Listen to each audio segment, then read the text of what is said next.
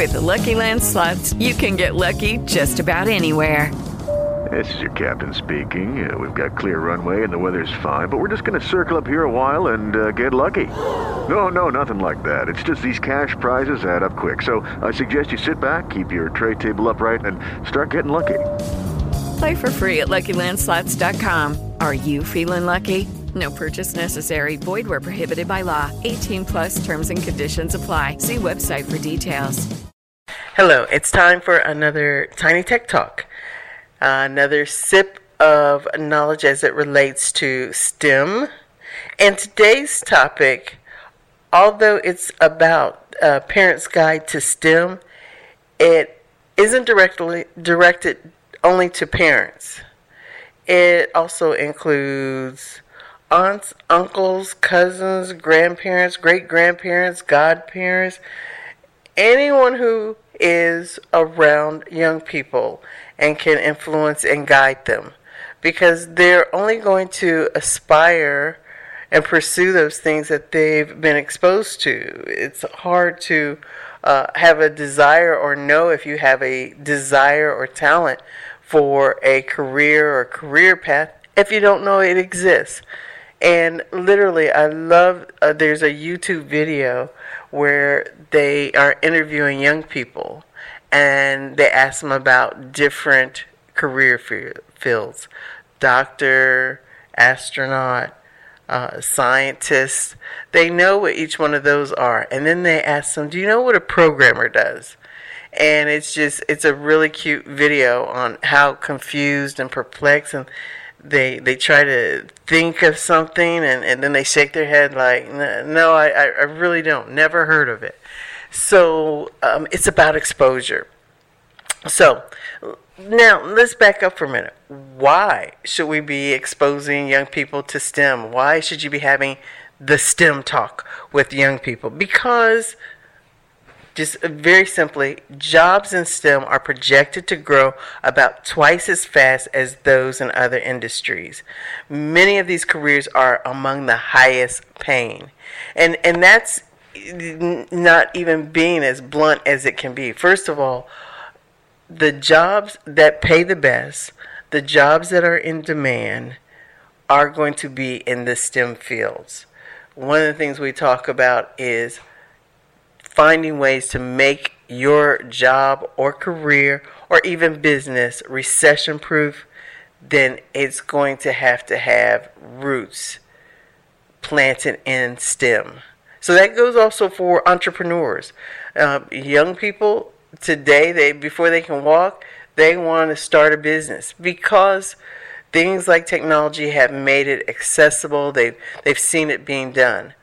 But to invent a business, to maintain a business, to grow a business, to even market that business, STEM is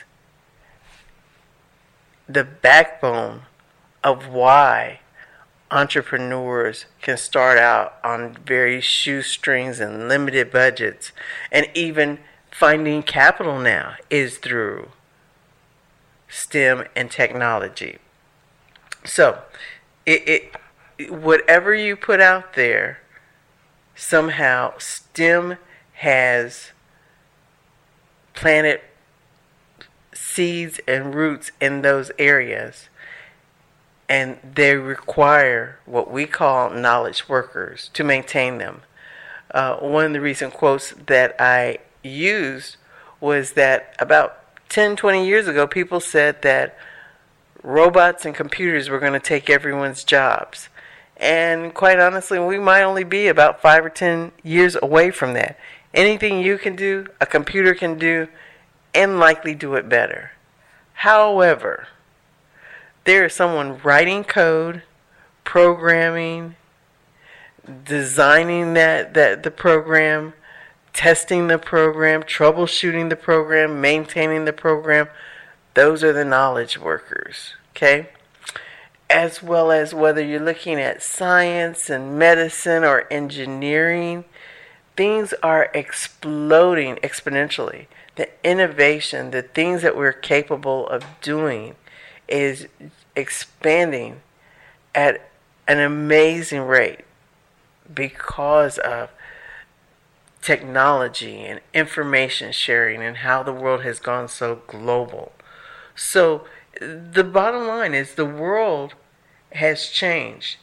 Now, whether you're on board this train, so to speak, that's headed down the digital highway, it's not an option. There won't be those manual types of jobs, especially those that pay well. So keep that in mind. It's not an option. It's now the way of the world. So you, as parents, even though we weren't born and with a laptop and a iPad or a notepad in our hands, today electronics are the new babysitter. I can't tell you how many two and under I see just quiet, patient, self-soothing, but they're holding their parents' smartphone in their hand or they're holding their own personal tablet. That's the new babysitter. So these kids are growing up with these digital tools. We weren't. You know, I hear jokes about what happened to going outside and playing in the dirt like we used to do, or swinging on a swing or sliding down a slide. That no longer exists. Even in school, at thirteen, they're receiving iPads. They no longer even have to have textbooks. So they're exposed to it now as parents, how to nurture them so that they understand, don't just be a consumer. You want to be the an innovator and an inventor. You want to hold patents. You, you want to start businesses. You want to be on the leading side of this. So you don't want to just be riding on the train that's going down this digital information highway. You want to be in front of it, building the cars of the future, not riding back there in the caboose, just holding on by a thread in reactive mode. So I think that that's pretty clear why we're having this conversation. So the next thing is, as parents, Um, you're already on the right track, or if you are uh, not the parent, but you're sharing this podcast with uh, a parent, you are now already taking care of step one, which is keeping up, keeping informed, getting yourself educated, learning the terminology, um, understanding what is needed in order to lay the foundation for these knowledge worker type roles. That's exactly why we created the ten minute podcast, is that people are very busy. So they can only, and they only have time for little small bite-sized pieces. But if you take these ten minute podcasts and do it consistently, you'll start to accumulating a wealth of knowledge. Imagine ten minutes over the course of the year. You'll be able to talk the talk and ask the right questions. And that's the main thing as parents, just being able to ask the schools and the teachers, what are they providing as far as STEM? And then that then takes me to number two. If the schools aren't providing it, then where are the extracurricular programs in your area? Again, that's where we can help. Because we've been advocates and have been out there talking to the people who are creating the various types of programs, we've been accumulating and building lists on our portal so that you can go there. Doesn't matter what state you're in, there are resources. You'll hear us talk about N S B E, B D P A, Women in Technology, and those are some of the national. Then, to break it down even further, you have organizations at the local level, grassroots organizations, and we also can point you in the right direction for that. So, knowing what your city resources are, Then the next thing is making sure you're not getting caught up or distracted by the STEM myths, we call them. Okay? This is basically um, rumors and stories that are being passed along that just aren't true, especially when you dig into it. Number one, the idea that STEM is a man's field. Those barriers have been broken twenty, thirty years ago. As a matter of fact, there are a large number of women in all of the areas of science, technology, engineering, and math. But what we do have a problem with is that the population, the group of women in those areas, they're getting to the age that they're able to retire, quite frankly. And we don't have the same number of young ladies getting degrees in these areas to at least maintain the footprint that women already have in those fields.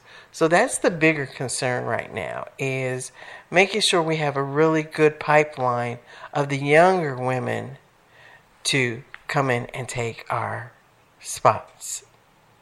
Now, another myth. Girls aren't good at math. Now, I find that to be a self-fulfilling prophecy. And bear with me as I go over my two minutes because this topic is so important. It's not about being good or bad in math. It's about finding your style. Okay? And that takes me to the third myth, that in order to go into STEM, you have to be and you have to be great at math. It needs to come easy to you. Not the case. I actually was a math minor, so this may sound funny coming from me, but I worked for it. It did not come easy for me. But one of the things that I will emphasize is that math teaches you problem solving. So there's other routes into learning problem solving, or what we call critical thinking. And this is right on the heels of a great program that I just attended where they were teaching the game of chess, because chess teaches you critical and strategic thinking. So consider getting that young lady or young man involved in an after-school chess program to help them with their critical thinking that will help them with their math. Okay. I'll talk more about myths because there's more to this list, but at least you have a few golden nuggets in this episode. And again, thank you for listening, and just continue to listen, learn, leverage, and launch. Thanks. Hey guys, it is Ryan. I'm not sure if you know this about me, but I'm a bit of a fun fanatic when I can. I like to work, but I like fun too. It's a thing. And now the truth is out there. I can tell you about my favorite place to have fun. Chumba Casino. They have hundreds of social casino style games to choose from, with new games released each week. You can play for free anytime, anywhere. And each day brings a new chance to collect daily bonuses. So join me in the fun. Sign up now at Chumba Casino dot com. No purchase necessary. V G W group. Void where prohibited by law. See terms and conditions. eighteen plus.